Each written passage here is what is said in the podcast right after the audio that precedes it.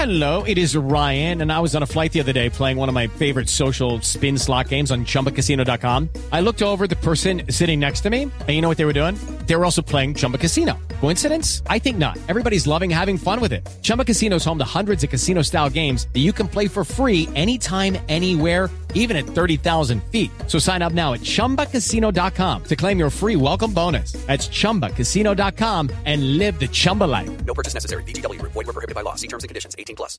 Hey guys, it is Ryan. I'm not sure if you know this about me, but I'm a bit of a fun fanatic when I can. I like to work, but I like fun too. It's a thing. And now the truth is out there. I can tell you about my favorite place to have fun. Chumba Casino. They have hundreds of social casino style games to choose from with new games released each week. You can play for free anytime, anywhere. And each day brings a new chance to collect daily bonuses. So join me in the fun. Sign up now at Chumba Casino dot com. No purchase necessary. V G W. Void where prohibited by law. See terms and conditions. eighteen plus. Okay, round two. Name something that's not boring. A laundry? Ooh, a book club. Computer solitaire, huh? Ah, oh, sorry. We were looking for Chumba Casino. That's right. Chumba Casino dot com has over one hundred casino-style games. Join today and play for free for your chance to redeem some serious prizes. Chumba Casino dot com. No purchase necessary. Void where prohibited by law. eighteen plus. Terms and conditions apply. See website for details.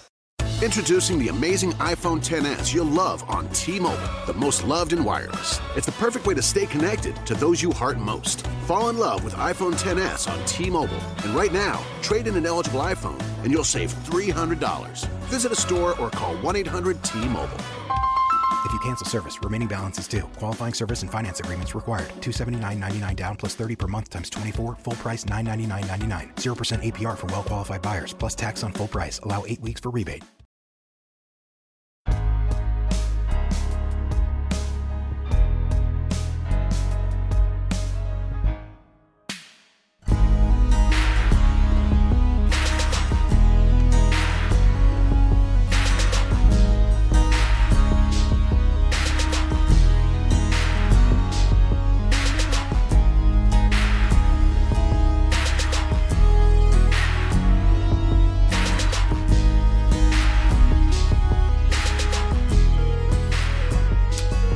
Hello and welcome to the Managing Madrid podcast. This is your host, Kian Sobhani.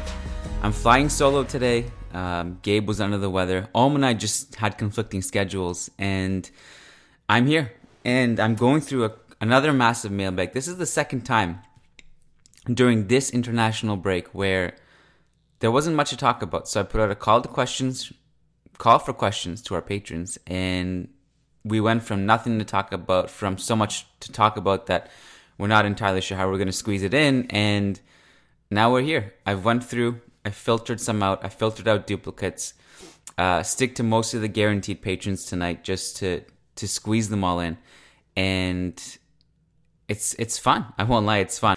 A lot of people giving us feedback on the all-time eleven that Om and I made, and um, potentially there's going to be a part two coming to that podcast, and I'll explain how that that is possible towards the end of the show. But just off off the top of my head, things we we can just get out of the way really quickly. It's the international break, as is usually the case with the international break. If you're a Real Madrid fan, A, you're sweating bullets because you don't want anyone to get injured, and B, Madridistas are at the forefront of of everything. I mean, like, you go back to the Euro tournament. Who were the standouts? Bale, Modric, Kroos, Cristiano, Pepe. Um, and this is just the fact of life that in this current era, Real Madrid, Real Madrid players dominate the international scene. Bale scored a hat-trick, became Wales' all-time top scorer. Cristiano had a crazy clutch double against Egypt. Um, Isco was a standout for Spain against Germany, which, by the way, was a really fun back-and-forth game where, despite it being one one, I don't think either team really cares because it's a friendly, but we saw really good signs from, from Spain. And I think once Germany hits full throttle, all their players are there. And in my opinion, Sané should start once he gets into the mix consistently. Um, they were, they're going to look fantastic. So while I think a lot of people read a lot into that game, I think there was some fun signs. And I, I'll say this now, I'll say it again, and I will continue saying it. um, no team as great as Spain that has fallen off the face of the earth can rebound this quickly as well as Spain did, because the the, the insane ta- deep talent pool is ridiculous. And Lopetegui has a lot of fun problems to, to figure out. And I'll just leave it there. But that was a fun game. And I think we're going to talk about it more on the Churros y Tacticas podcast later Monday evening when that goes up. We'll talk about the, the Spanish squad and, and some of those selection headaches. Let's jump into questions. Uh, Patreon.com slash Managing Madrid is where you go to a pledge and become a sponsor on the show. Little as a dollar a month. Um, and you get rewards based on your pledge. So you get three dollars, you get a follow back on Twitter from the Managing Madrid account. five dollars, guaranteed response to your questions every single show. ten dollars, that, all that, plus a specific shout out on the podcast.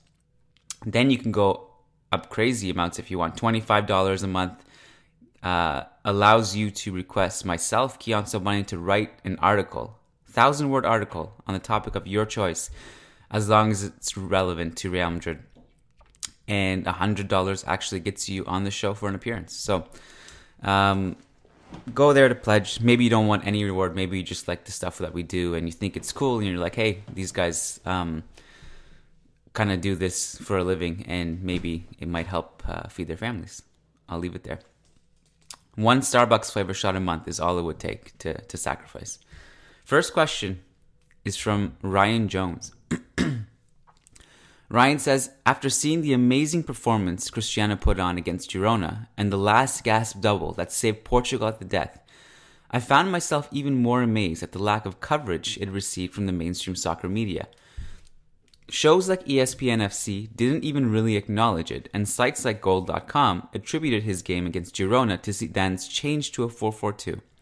My question is, do you think Ronaldo would be more celebrated if he played in another sport with more of an American base? I've always felt that American sports fans and media have always embraced what I call the post-Michael Jordan superstar that falls in line more with Cristiano's nature. Uh, example, the demonstrative, uber-confident, relentless competitor who puts the team on his back and makes no bones about his ambition to be the best, as opposed to the soccer world, where a lot of those qualities seem to work against Ronaldo, especially in the way he's covered. Interesting question. I've never in my life felt Ronaldo was under talked about.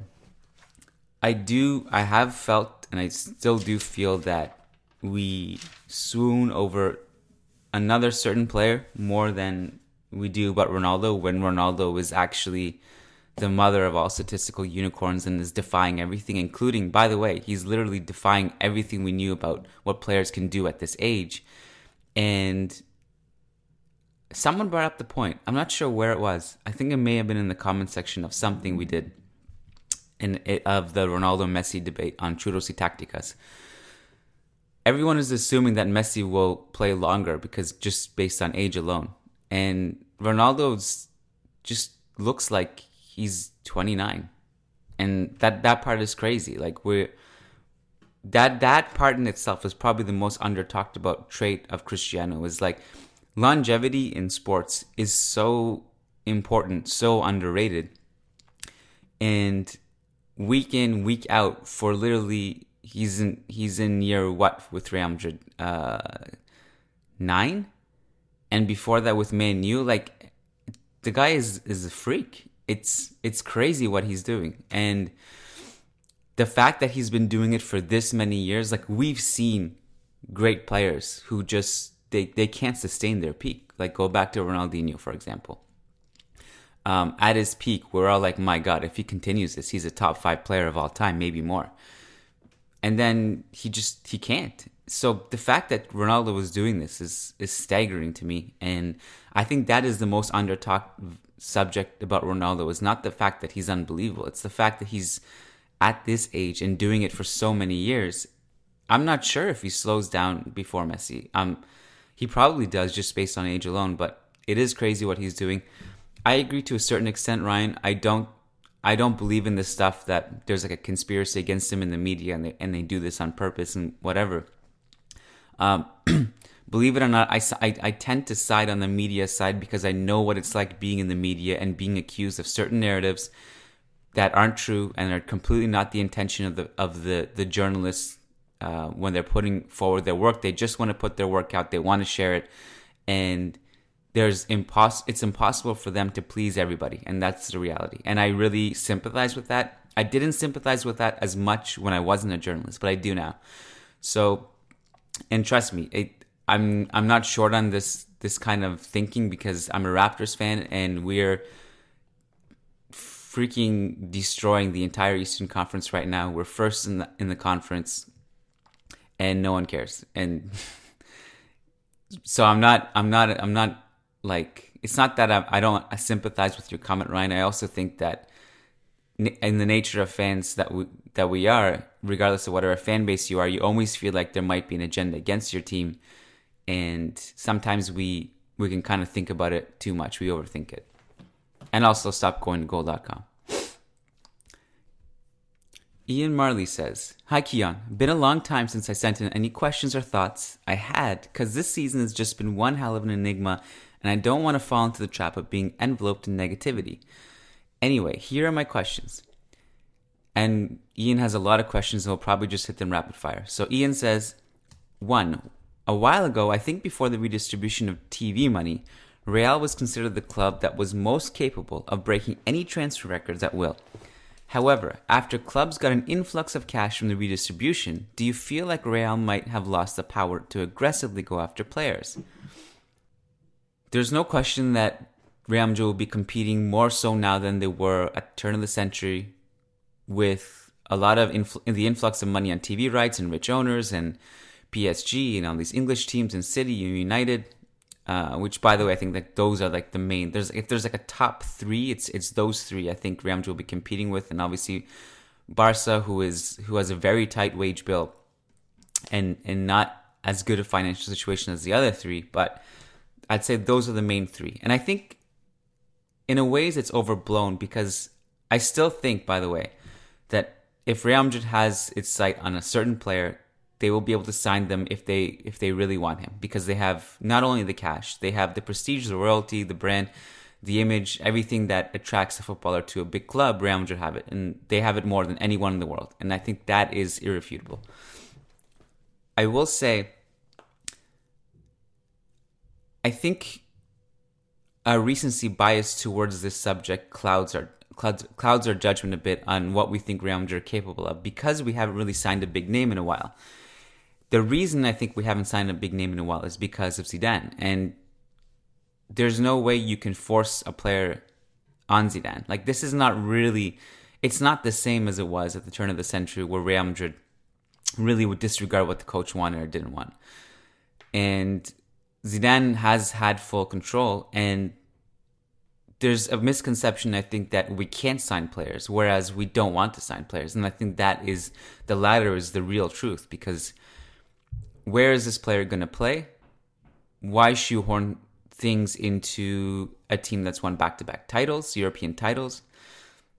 It doesn't make sense. It doesn't add up to me. And I also think we, we tend to forget that in the Cristiano Ronaldo era, we only have one main goal scorer in the team, and if you add another nine, for example, for example, um, where would that player play when Ronaldo himself obviously needs someone to feed him goals, and he loves playing with Benzema more than anybody else?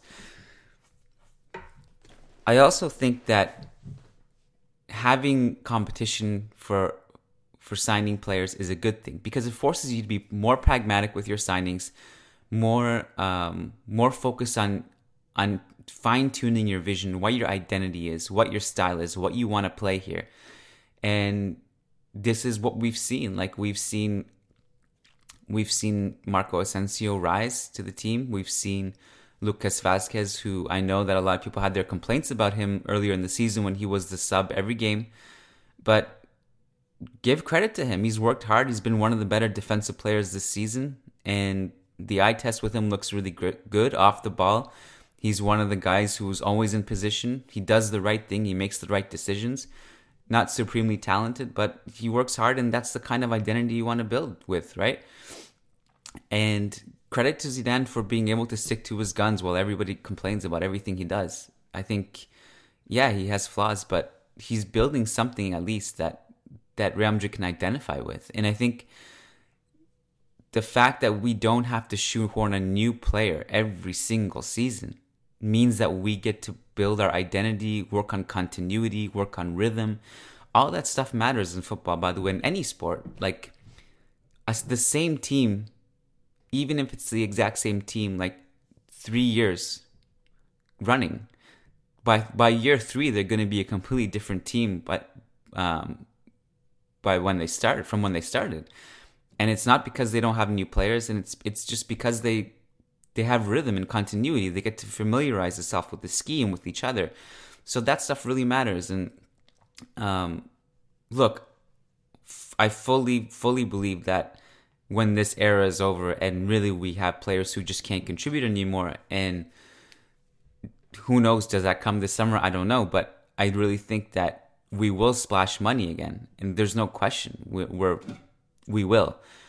And I don't think any club will stop us from getting a player, certain player we want. Um, but I don't know if that's necessary right now, and I understand why we haven't done it. And I think it will come after the Ronaldo era, or or right when we feel we need to upgrade a position, we'll probably go all out and, and strengthen that position. Simultaneously, there's invest investment in the youth project. Really excited about Raul coming into the ranks. I have no idea how he'll do. There's a chance he'll tank and won't be good at his job at all, but I'm willing to roll the dice with him because he has, you know, as I'm sure you've read my Raul article by now, I, I spoke at length about his football I Q, um, but also because I'm just kind of done. I, I I would like to roll the dice with seeing Guti and Castilla.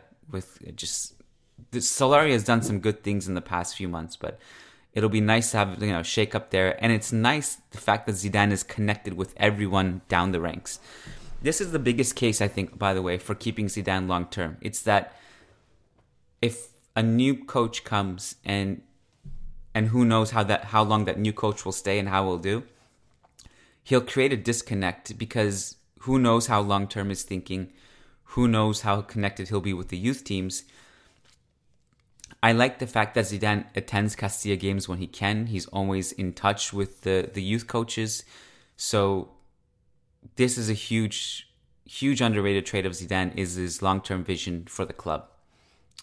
Um, and I think that's one of the biggest cases for keeping him, by the way, is that long-term vision, continuity, and rhythm. And just out of pure curiosity, what, what will he build five years from now with, with all this um, investment in the youth ranks? So Zidane y Pavone's policy was never a real policy. It was... It was a fake thing. It because your Zidanes were Zidanes and your Pavones, we, we all treated Pavone like this, like revelation from Castilla. He had a he had a good first season, and he was never really good enough. Well, really, your Pavones shouldn't be called Pavones. It should be called your um I don't know your De La Reds. Like, that's really the type of play we were looking to promote from Castilla. Pavone was never good enough, and neither were any of those players that came up through the genera- that generation. Like, so I think I think it's generally actually a good thing. It's true that we won't be able to, let's say, pry a De Bruyne from City easily. That's what's changed, I think, is because whereas like fifteen years ago, if we gave City like a huge check, De Bruyne would be ours. Where now De Bruyne is like, well, why do I need to leave? This is a cool project that Pep's building. I'm getting paid a lot of money. And those are the players that are going to be hard to get. Um, so Ian Marley, this was supposed to be rapid fire. I know I said that. But I to sum this all up, yes, there's more competition. Having said that, I think that it's good for Real Madrid to be able to think internally about what their vision is. And I still think they'll be able to sign almost any player they want. Second question from Ian, he says, if you were to build a brand new front three that includes Ronaldo, who would your two choices be, and who and how would they fit and connect with the midfield? Would you try to replace Benz with a player that is a similar ilk, or would you go for a player like Lewandowski? How would the front three synergize? So this is assuming there's a gun to my head and I have to add two players and replace Bale and Benzema. So obviously this is a separate question from whether I want to replace Bale or Benzema, and who would I replace them with. If I had to do it, I'd replace like for like. I'd bring in a player like Firmino for Benz. Um, and if I could have any player in the world at that position, I would probably go for Salah, even even probably more so than Neymar. I would love to see that that dynamic of like a, a Ronaldo Salah on the flanks with uh, with a Firmino who could string it together. Having said that, I actually think while Firmino was is close to Benzema in terms of like what he can do off the ball and and also his knack for getting others involved in the team and not being a pure nine. He's a very intelligent player. I still think I would actually go with Harry Kane because I think Harry Kane would actually be able to do all those things because he's more than a nine. We have this misconception that Harry Kane is just a lethal finisher and that's it. He can do so much more. So here's my answer. I'd go with Kane and Salah and Ronaldo. And I, I think it would, all three of those players can link well with the midfield. And I think it would work really well. It would be it would be tasty. It would be delicious, and yeah, that's what I would do. Third question and last question from Ian. I recently noticed that Zidane has changed some aspects in the team's way of playing, from incessant crossing to utilizing Kroos and Modric's abilities to split defenses open with through passes. Why is this the case? Is it because of the change in formation to a four four two with Benz and Ronaldo up front? So it's interesting, the last few months or so is exactly how we want Real Madrid to play because there is a lot of emphasis on the flanks, but there isn't an emphasis on shoehorning crowds, crosses into a crowded box and making yourself vulnerable on counterattacks, which was a huge problem in the first half of the season. Um... The most extreme example, I think, was against Tottenham in both legs, actually, where Isco or Marcelo or Carvajal would, or Ashraf, would put in a cross. A, the cro- quality of the cross wasn't good, and B, it was met in the box with ten million players. And guess where every single player on the pitch was? In the final third. And so all of a sudden, it takes one pass for Tottenham or whoever to split us on the counter, and then you have Varane backpedaling and trying to save us. And God bless his soul, he actually did a really good job. And we just threw him into the fire and asked him to put it out. And he generally would, but it looked disastrous and there's only so much he could do. That was my biggest gripe with crossing, more so than the fact that it wasn't efficient. It left us vulnerable on the counter because we would flood the box.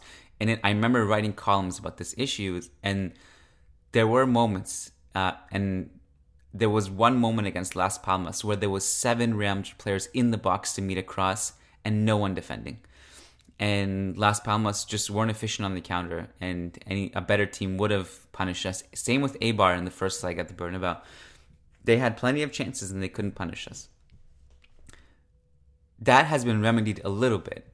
Um, so the crossing stats is something that I've, I've kept an eye on generally, and we're down from our season average, I think it was twenty-seven, we're down to twenty-five now. And we were doing thirty-two at home, we're down to twenty-nine at home now. I think more so, I don't mind crossing, but there was there was an example I brought up, I brought up some stats after a win, uh, was it against Depor, the seven one? I think it was against Depor. Up until that point, the best performances of the season, whether it was Depor or against Sevilla or against Dortmund or against Sociedad, um, the common trait between all those games was that Real Madrid had a significantly lower amount of crosses in those games than their season average. And the point of that stat is not that crossing is bad. We have elite crossers and elite finishers to meet those crosses. The point of that stat was that the best Real Madrid is an unpredictable Real Madrid. And diversity in the final third is important for a team that has as many creative geniuses in the final third as Real Madrid do. And Modric and Kroos, yeah, it's true. They've been more incisive, as has Kovacic. And uh, by the way, I think Casemiro's kind of has definitely picked it up a bit too.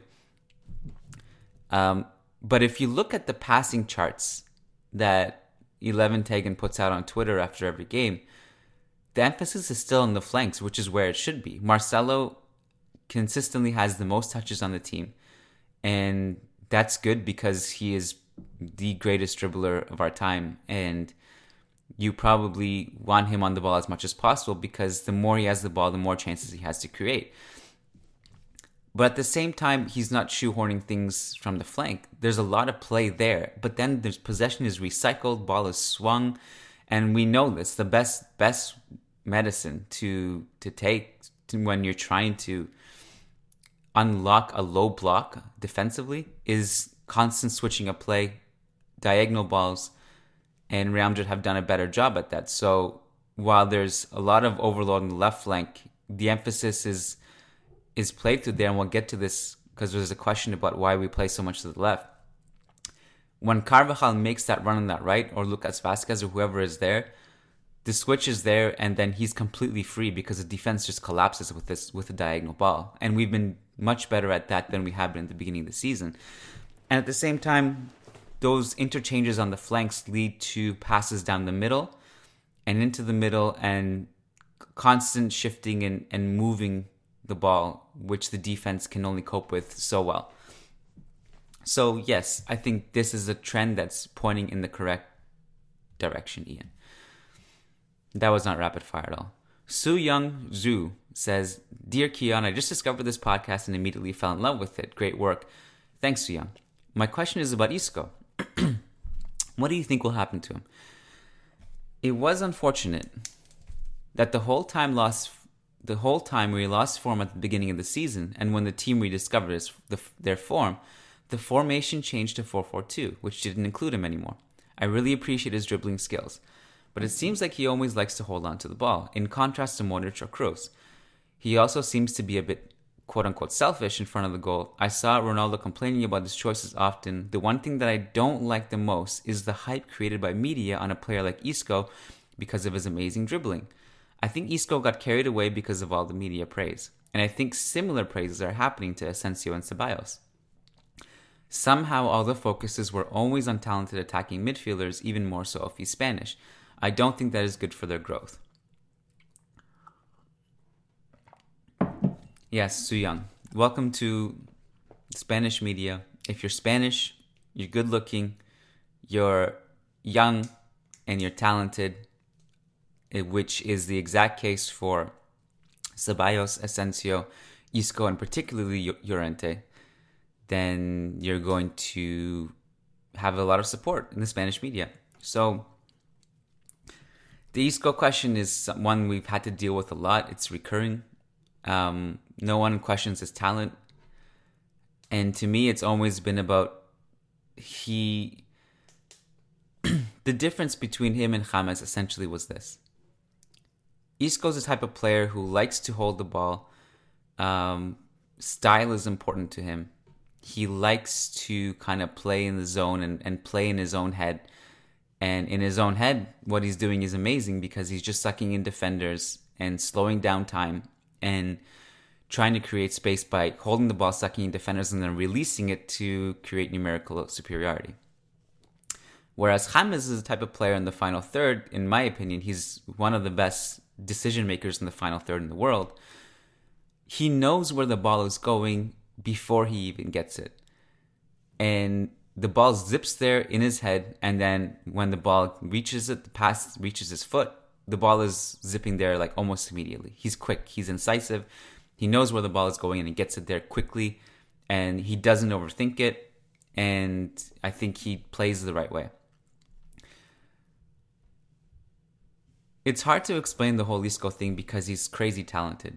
Um, he's been a joy to watch with Spain this season, whether it be the three nil against Italy or the friendly just the other day against Germany. He was a focal point. He was having fun. And he was roaming a lot, and if you look at his position on the pitch, it's definitely not one of stagnancy. It's he's always moving. He's always on the on the left, on the right, in the middle. He's just he's just an, basically an outlet that pops up whenever you need him, and that's fine. I think the lack of defined role hurts Real Madrid though when he plays that role because, and I think it hurts Real Madrid most defensively. Like, we can talk about his his counters and his and his ability to get the ball quickly on a counterattack, which I think is over-exaggerated a little bit. Um, I I think in a counterattack, I think Isco is generally good. I think, but I think people get really frustrated. Like against P S G, for example, the one thing that it's hard to blame him is that he doesn't have that kind of pace where in a counterattack, he tends to to go with it and then players catch up to him and then he has to pull it back and it slows down. It hurt Real Madrid defensively the most because in a in a team where you have two offensive fullbacks, particularly Marcelo, who doesn't have coverage on the left flank because Carvajal has Modric on the right, who does insanely well at covering. Kroos hedges a bit higher and doesn't cover as much by design. If you look at his heat map too, um, he's generally higher, way higher up the pitch than Modric is, and the scheme is not symmetrical, and that causes issues. So then you're relying on two things: Casemiro, who is spread thin, and Isco, who you're not sure where he's going to be on any defensive sequence because he he's kind of all over the place. And I think that hurt Real Madrid more, the most, is that defensively it really hurt them because you're not truly sure where Isco is. So everyone around them, around him in the scheme, they're kind of guessing where to be defensively because they they don't know where their teammate is, basically. Um, I don't know if this understands your question. What do I think will happen to him is a good question. I don't know, uh, because he has essentially two positions where he can start in, right?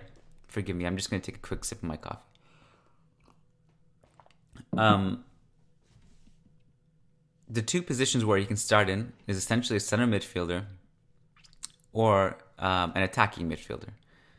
And your center midfielder, you have Kovacic coming up through the ranks, who is... I wouldn't say a perfect footballer, but I would say like he, he tickles us in a way that we, I don't know when was the last time we've been this excited about a center midfielder um, coming up through, because as great as Modric and Kroos are, and they are the best at what they do, it's crazy exciting to have Kovacic come through too.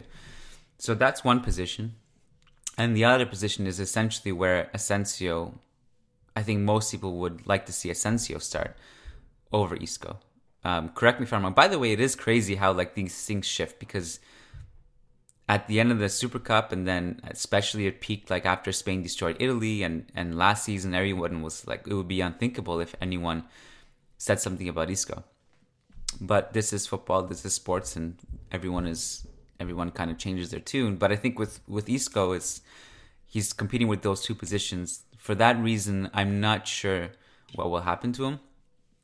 I don't want him to leave. I think he's really great. I think he just needs a defined role. And if he has that defined role and he's given better instructions, he'll play better. And you can you can, you can blame him or you can blame Zidane. And it seems like everyone has their own extreme view on this. But I think there's in between that where Isco is it's insanely talented and he just needs better direction. Because it, it's clear to me that I don't think even he completely understands where Zidane wants him to play. And that kind of is apparent where when you when you watch him on the pitch and you see where he is without the ball, it's like you just don't understand where he is. And I'm not sure if he's if he's able to play that free role as well as we thought he did. And I think it hurts the team in a lot of ways, especially if your your team needs better defensive coverage the way Real Madrid's do with their fullbacks pushing up. Blake Brown says, so I've never been to the Bernabeu nor Spain. Would love to go to both, but wondered what you guys think about it. Is it the greatest sporting venue you have been to? I grew up in the U S in the South where college football is king. We have some incredible stadiums, but there is just something that seems really special about the Bernabeu. Here's the unfortunate thing about the Bernabeu, Blake. It is actually, while it's a very special and magical place, it can also be a boring place. And if you're used to like those crazy N C double A atmospheres, whether it's football or basketball, on a regular La Liga match day in at the Bernabeu, it's not that exciting. It's kind of boring. It's kind of like a theater. Families um, are just kind of there taking it in, and, and they're having fun. And it, it is a good atmosphere. Don't get me wrong. If you really, really want a special atmosphere, you have to go to a Champions League game against a big opponent, uh, a derby or a Clasico. And that's when it gets really, really special. Um, I would argue, by the way, I think unless it's a really big classical, like a title decider or something, um, a Champions League knockout stage against a really big team is even better. Um, and probably like the best of both worlds is if you get Barcelona in a knockout round at the Bernabeu in the Champions League. That's probably the best scenario. Like that'll be the most, that'll be the peak magic moment at the Bernabeu. But if you're going to, let's say, a game against, I don't know, uh, Espanyol or Levante at the Bernabeu, then it's it's fun, but it's not like, it's not going to be a crazy N C double A college football game. That's kind of how it is. Um, so if you're planning on going to Spain and or the Bernabeu, I would say aim for peak season, which is expensive, but this, you get the best of both worlds because A, you get better weather, let's say April, and B, you get the knockout stages of the Champions League. And that's kind of where, that, in my opinion, that's the best time to go.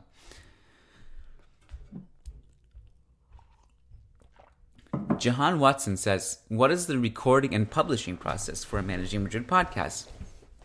So I won't talk about this particular episode because it's an anomaly and I'm just talking into a microphone and I'm pressing record. That's easy. Um, on ninety-five percent of the shows, which is myself and or Gabe or Om, um, it's basically we meet on Skype. We do a Skype group call. I have an app that records the call. And uh, we press record and we start talking. And then at the end of the call, we upload the recording into a, basically a podcasting editor. It's called, the one I have is Movavi Video Editor. And you add the Managing Madrid uh, soundtrack, which our patron Andrew Gomez has made for us.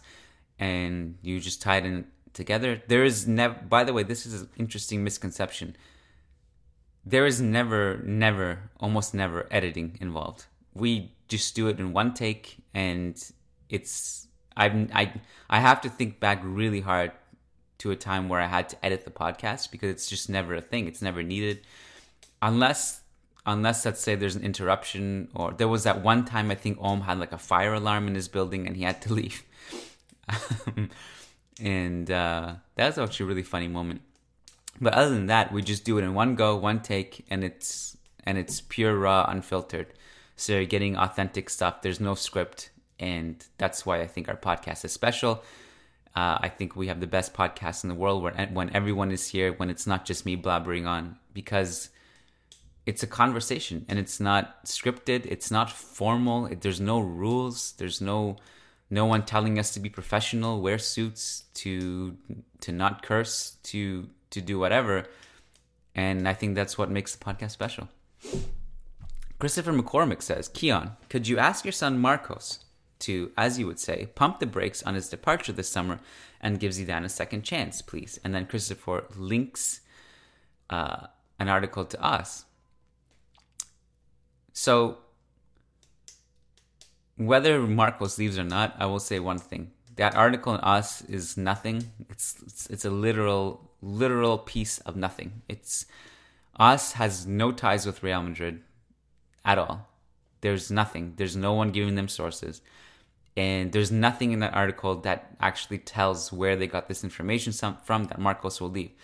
Now, having said that, it's possible by that Marcos will leave and they'll be like, oh, we were right, but it will have nothing to do with that us article, I promise you. Um, I would be, I'll be devastated the day that Marcos leaves. And I would hope that, interestingly enough, one of the, um, I think, what, what was those, the two teams? Let me just click on it really, and I feel guilty giving them hits by clicking on it right now. But the two teams that he was linked with in that article, one was Real Sociedad and the other was Frankfurt. If we send them him on loan to those teams, not sell, loan him, I would be interested in that. That's what would intrigue me, is a loan move, to see him replicate what he did with Alaves, um, and at a high level in La Liga or Bundesliga would be high level too. And I think, you know, Vallejo, it was really fun tracking Vallejo at Frankfurt, for example, because it's a very, very good league, very strong league, and he stood out as one of the best defenders. And I think it's never a bad thing for a player to develop in Germany if they're getting playing time, the way Vallejo and Carvajal did. And unfortunately, the way Mayoral didn't, that was a disaster. But if he's getting guaranteed playing time on a loan like that in the Bundesliga, I I would be all for that. I would I would be thrilled with that. Um, it gives us some time to figure out what we're going to do with him and when we bring him back, because right now he's behind Casemiro and Kovacic and sometimes Kroos, who can play that that position. Having said that, I think Marcos has looked really good in his time here, limited time here, um, and he's he's steadily improved. So Real Sociedad would be interesting, but you have Iyaramendi there. I don't know how that would work unless they play double pivot, which is not his perfect ideal role. I'd like him as a single pivot anchor better, but it might work. Um, it'd be interesting. So if it's for a loan move, Christopher, I'm all for it. I just want him to play week in, week out, so I can write about him again and write columns about him. That's all I care about. Aditya says, and by the way, I've been given a pass by Aditya to never pronounce his last name again because I think I butchered it and I I insulted probably the entire generation of his family. The, that's how bad I was at pronouncing his name. So Aditya said, just don't pronounce my last name anymore. Aditya says, do you think Cristiano is the greatest header in the game? We've had some great players with terrific heading ability over the years, like Drogba, Ronaldo, um, Vidic, Ramos, Fellaini, Puyol, Bale, Cahill, Shearer, et cetera. How do you rate Ronaldo's heading ability, and do you think he is the greatest header of the football the game has ever seen? There has been some unbelievable players in this position uh, in terms of heading the ball home. Uh, obviously, you mentioned a lot of them in your list. Like Shearer was a beast. Drogba was a beast. Ramos, we know. Like Puyol was a type of player who... who like I always felt playing against him that he was just going to get to every corner, whether it be defensive or offensive, and either clear it or make a dangerous header towards goal. Bale, we saw go through that really hot streak where he was scoring everything with his head. Uh, I think like if you go back to other players, Miroslav Klose was like an assassin in that situation with Germany. I think what sets Ronaldo apart in this regard is that he's been doing it way more consistently and over a way longer span than any of these players on the list. And he's the best mover off the ball, in in my opinion, the history of the game. So yes, I think he is the best. Sheikh Hatiri says, if you could have any Barcelona player in the history of Madrid, at Madrid, who would you choose? I know Messi is in high demands, but I'd take Iniesta, who is in fact a Castellana. Iniesta might be the sentimental choice. I think the other sentimental choice would be Ronaldinho, but the answer here is clearly Messi. Anthony Vasquez says, can you ask Gabe what made him decide to live in D C? As a D C native, my whole life do you support my whole life? Do you support any of the other teams that are based here? And I didn't realize there was a question here just for Gabe, so I'm going to bring this forward. I'm making a note right now. Copy and paste Anthony Vasquez is... Um, question into the Wednesday show, which Gabe and I will record for our patrons. Grant Little says, if FIFA was like the N B A two K games, where you'd be able to play with great squads from the past, what are some of the Real Madrid squads you would want included in the game? What about other club teams or national teams? So... this is a fun question. Can you not do this in FIFA? I honestly don't know. And like I, whenever I play FIFA, I just kind of play seasons online or with my friends. I thought you could do this for some reason. Maybe I'm wrong. Um, but obviously, Grant, you would know better than I would. Um, I do remember like in the past FIFAs, like when I was younger, maybe like FIFA two thousand, I don't know, six, eight, nine, ten. I'm just making things up. I thought you could play with like older players like Pele and Maradona. Could you not? Anyways. Um, if I could choose one squad to play with, I would have so much fun with, was probably the fifties. And because that's the one that had the most legends out of any team apart from, you know, like the turn of the century and, and on. So the ratings, I would be really interested in the ratings of like Di Stefano, Puskás, Gento, Santa Maria, and all these players. That would be a ton of fun. If I had to choose one era to play with, it would be that one. Especially, by the way, after Om and I did that All-Time eleven podcast, because that just made me want to even dive into it more. Um, Benjamin Essenstad says, Dermot Corrigan posted a story on E S P N F C this week about Real Madrid's lack of women's team. Do you know anything else besides what was reported? I don't know anything besides what Dermot was reported, and everything I've known about this whole situation was kind of just confirmed by Dermot. It's a disaster that we don't have a women's team. It is definitely something that I am embarrassed about. It's the one thing that I just, I can't understand for the life of me why we're so behind in this. And top clubs are joining suit. There's other, plenty of clubs way smaller than Real Madrid in Spain that have women's clubs. So this excuse that it might be expensive is, is nonsense. Florentino, having said that, Florentino has said that this is something that they want to do, but this just needs to happen. And just, I don't understand the delay. Um, just, I, I want this to happen really badly. I hope it gets happen soon. And I hope Florentino gets in on this, because it's embarrassing. This is, we're behind the times. We need to be able to, we should be the pioneer for this stuff. We really should be setting the trend, because we're not just a brand that makes money and we have an identity and a business model. We need to also set values for the rest of the world, um, because we have such a big influence. We should be the pioneers for this kind of stuff. So uh, I don't have anything new other than what Dermot posted, Benjamin, but I do think it's a stain on the club right now. I think we need to we need to get in on this. Ibrahim Abdul Sabur says, what would be your top five worst signings for Real Madrid? There have been so many signings that haven't worked out. Funny enough, Ibrahim, just last night I posted a tweet uh, of a picture, a throwback picture of Di Stefano presenting Julien Faubert to the press and holding a Faubert shirt and looking up at Faubert, and his face is like, who the hell are you? It's it's a really funny picture. And he would be in there. Top five, top five worst signings. This is, it's tough. Like, I feel bad always like talking about players in this way, but Faubert is up there. Um, and let's be clear. A lot of these things only look bad in hindsight. So for example, Royston Drenthe might make the cut, but he only makes the cut because we have hindsight. At the time, we were all really excited about his signing, and Matt Wiltsey and I recorded a podcast about Real Madrid's most exciting youngsters and what happened to them. And Drenthe was one of the one of the guys we were really excited about. It turns out he just doesn't really, he didn't really like football to begin with, and he was really just happy to retire and focus on his rap or whatever. I, I don't even think he liked football that much to begin with, so he'd be in there. Gravison is there. He was a cartoon character who. who we expected somehow to run our midfield, and he didn't. But, and, but again, this is hindsight, because he actually was quite good with Denmark. Um, who else would be there? Um, Elver, Elver Balic comes to mind. He was a Bosnian uh, player we signed for twenty-six million dollars, which at the time he was signed, at the turn of the century, was ninety-nine two thousand. That's a lot of money, twenty-six million dollars. Um, he was a bust.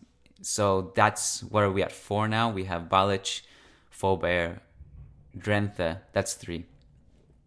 Oh, Gravison, four. The fifth one, uh, maybe, maybe Woodgate.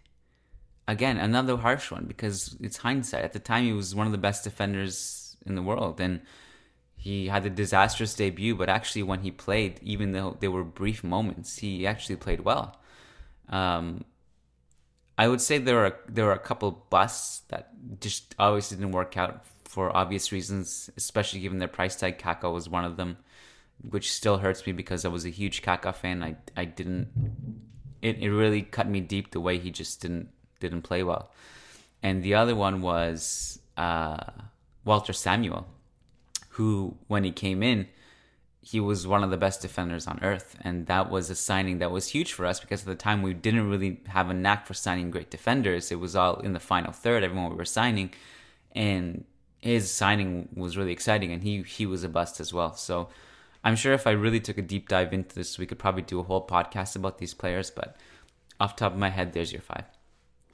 Chris Santoso says, I asked this on Twitter and you asked me to remind through here. If an alien soccer team came tomorrow and you had to make a current World eleven to play them with the fate of the galaxy at stake, who would get selected? Also, a Real Madrid all-time flops eleven, please. I won't do the all-time flops eleven. I kind of talked about some of the flops just, just now, ironically, but um, we will talk about the current World eleven. And this is what I'm going to go with, fully knowing that no one will ever agree with Not everyone will ever agree with one thing you put out with all-time eleven things. They're kind of subjective. But the funny thing about this all-time eleven is that it's basically just the Real Madrid eleven um, plus strengthening certain positions, which I think can be strengthened. So I have De Gea and Nets, Varane and Ramos as my two center backs, Carvajal and Marcelo as my two wing backs. So basically Real Madrid defensive line plus De Gea. I have both Modric. No, I'm going to take Kroos out. I, th- I was about to say I have both Modric and Kroos, but I'm going to put Modric and Kevin De Bruyne as my two central midfielders with Busquets as the anchor. So if you're with me until now, De Gea, Varane, Ramos, Carvajal, Marcelo, Busquets, Modric, and De Bruyne, who, if you were to ask me who is the third best player in the world at this moment, it would either be De Bruyne or Salah. Um, they've just been, both of them have just been spectacular this season. And I would say Kroos is one of the best central midfielders on the planet, but it's hard for me to to not fit De Bruyne in there. Um, yeah, this, this is a really tough one. My front three would just be Messi, Salah, and Ron- Cristiano Ronaldo with... Um, And and I wasn't really sure what to do with Harry Kane and Neymar in this situation. And also, by the way, Luis Suarez has been unbelievable, like the, in two thousand eighteen too. But Messi, Salah, and Ronaldo up front with very, very honorable mentions to Harry Kane and Neymar, who obviously hasn't played much in the last, you know, little bit because of his injury. But it, yeah, a World eleven without Neymar might seem crazy, but to me, he just hasn't been on the level. If we're talking about pure form this season, he hasn't been on the level of Kane, Salah, Cristiano, or Messi. So there you have it.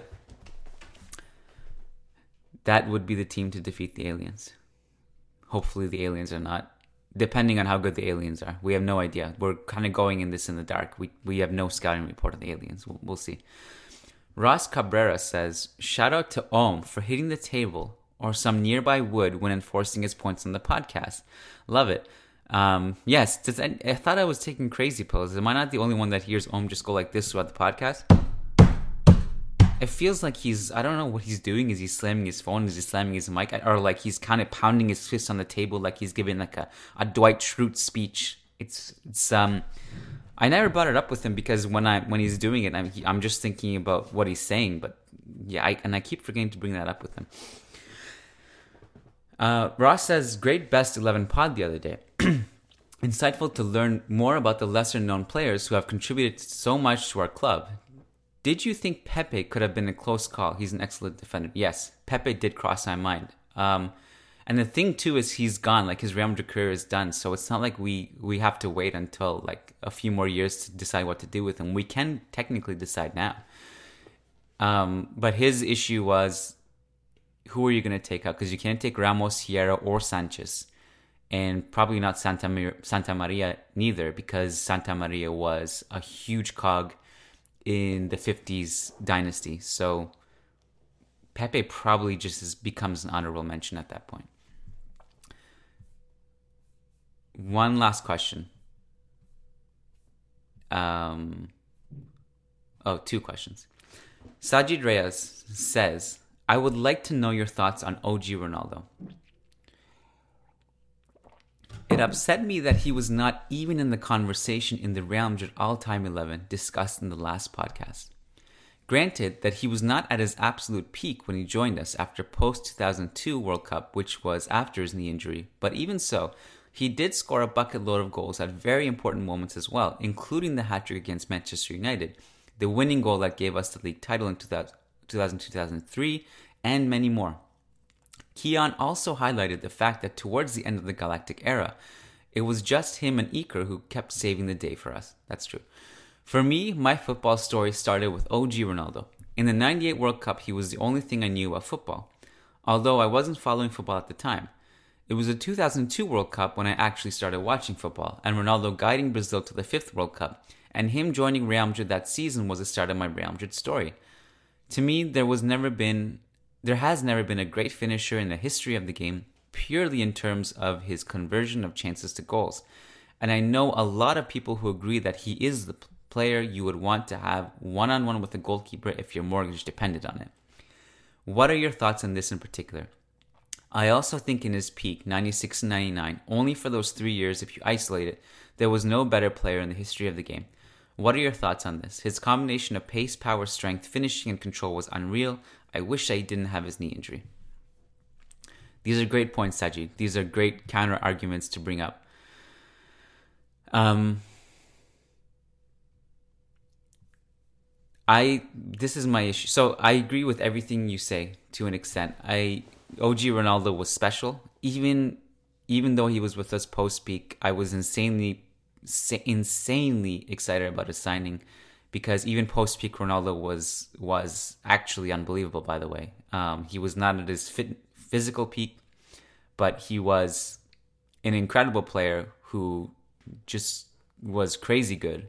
And he was just coming off that two thousand two World Cup where I think he was the leading scorer, correct me if I'm wrong. He also had that crazy haircut, which, by the way, just recently he came out and said, he explained it, and he said, uh, everyone was talking about my knee injuries and whatever, and I just wanted to distract the media from all that, so I put a really stupid haircut out, and I wanted the talking point to be about my, my stupid haircut instead of people asking me about my knee, and um, and he ended up just dominating that tournament and actually looking really good. So this is the thing about O G Ronaldo. Even though he was past his peak, he was still fantastic for us. There's no question. My issue is, who do you take out? Um, because our strikers in the all-time eleven were Raul, you can't take him out. Puskás, you can't take him out. And Hugo Sanchez, and I don't think you can take him out. Because Hugo Sanchez, if you were to pin the two against each other and say which one had a better peak, it'd be, of course, it'd be O G Ronaldo. But Hugo Sanchez was four-time Pichichi for us, scored thirty-eight, no, five-time Pichichi, and thirty-eight goals in one year, which is unheard of in eighty, eighty-nine, ninety season. At that time, like, we didn't have those statistical unicorns like Ronaldo and Messi who kind of defied what what we knew stats should be. And Hugo Sanchez did it at that time. He was a freak. So I don't think you can take him out either. So who do you take out? That's the issue. Having said that, Sajid, there is a question um, from Kunal Tilakar on Patreon that will follow up this question. I'm going to read it. He says, I love the All-Time eleven podcast. Just to make it interesting, what changes would you make if the twenty-three were to be decided based on each Madrid player at the peak of their game? Surely the team would change, and also things like longevity at the club would not be a factor. Yes, this is very interesting. Um, by the way, Sajid, I do agree ninety-six ninety-nine Ronaldo at his peak was... I understand Messi and Ronaldo are freaks. I don't know if in those three years, if, if we saw anything more special than O G Ronaldo gave us in those three years. Apart from maybe like peak Ronaldinho for his few years. Um, yeah, if O G Ronaldo kept that pace from ninety-six ninety-nine for his whole career, this would not even be a discussion of who's the best player of all time, in my opinion. But here's my eleven. If, assuming every single player was at his peak, and it has nothing to do with their Real Madrid legacy, even if they just appear for the club for one game, they would they would qualify. My eleven actually wouldn't be that different except for two positions. So as a reminder, my eleven and Om's eleven was, was similar, but here here was my eleven. My eleven had two two changes from Om. So my eleven was Casillas, Hierro, Ramos, Chendo, Marcelo, Redondo, Modric, Zidane, Di Stefano, Raul, and Cristiano. The two changes that Om had, he had uh, Gento over Zidane, and he had Puskás over Raúl. So if I were to do it for peak players only, it would actually be the same apart from two players. I would take Modric out from Michael Laudrup, who had a very brief career with us, but he is probably the most underrated central midfielder to ever play the game. Aesthetically, he was, in terms of like stylistically, like players that just like, oh my god, this guy is freaking amazing to watch. He is neck and neck with Zidane to me, and I think Zidane, he was basically Zidane before before Zidane. Um, he was unbelievable. Like Michael Laudrup was completely, in my opinion, the most maybe the most underrated and under talked about central midfielder of all time. And the other position I would change is I'd take Raul for O G Ronaldo. So basically you would have Casillas, Hierro, Raul, Ramos, Chendo, Marcelo, Redondo, Laudrup, Zidane, Di Stefano, Ronaldo, Cristiano Ronaldo, and O G Ronaldo. I don't care how good your aliens are. I, I don't care what multiverse they came from. I don't care if, if like if Thanos is the captain and Hulk is the striker. They would not defeat this team. This is not a twenty-three man squad. I just did a quick eleven. If there's enough interest from patrons, um, or otherwise, if, if anyone listening to this is interested, and you would like Om and I to do an all-time eleven purely based on peak powers and not Real Madrid legacy and longevity, please let us know, and Om and I will do this, assuming that Om agrees. I'm sure you will. Uh, but we won't do it unless you you have the interest for it. If you do have the interest for it, we could do another, what, an hour and a half, two hour segment just on this subject of of peak players. Um, and it will co- probably come at another international break or or a time we don't have much to talk about. Let us know. Let us know in the comments on Twitter, on Facebook, wherever, whatever you use to get in touch with us. And uh, if there's enough interest, we can do it. Okay, guys, this is the end of the podcast. We have gotten through all of the questions we can go through. I want to give a quick shout out to our ten dollars plus patrons because you guys get a specific shout out. That's one of your awards. So shout out to Nick DeStefane, Leon Stavronakis, Frederick Sundros, Bjorn Salvador, John Fernandez, Said Mahad, Sergio Monleon, Red Bat, Anthony Vasquez, Yahya Ibrahim, Nick Ribeiro, Eric Rogers, Sheikh Atiri, Ian Marley, Dan Berthy, Jahan Watson, Anton Hackberg, Jimmy Obey, Daniel Smith, Solomon Ortiz, and Jeanette. You guys are the greatest. Thank you so much for making this possible. Uh, love you all, and Alam Balik.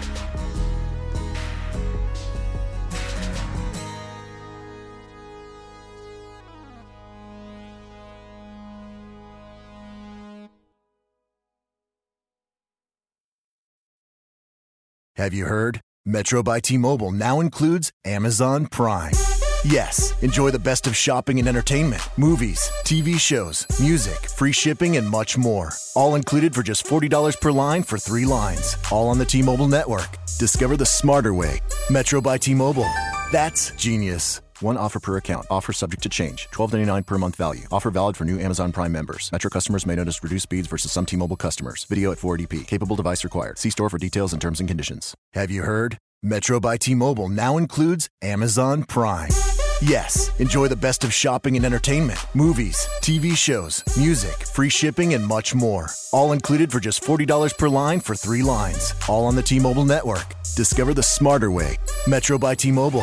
That's genius. One offer per account. Offer subject to change. twelve dollars and ninety-nine cents per month value. Offer valid for new Amazon Prime members. Metro customers may notice reduced speeds versus some T-Mobile customers. Video at four eighty p. Capable device required. See store for details and terms and conditions. Sports Social Podcast Network. With Lucky Land Slots, you can get lucky just about anywhere. This is your captain speaking. Uh, we've got clear runway and the weather's fine, but we're just going to circle up here a while and uh, get lucky.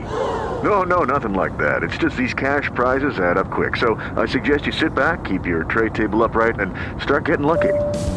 Play for free at Lucky Land Slots dot com. Are you feeling lucky? No purchase necessary. Void where prohibited by law. eighteen plus terms and conditions apply. See website for details.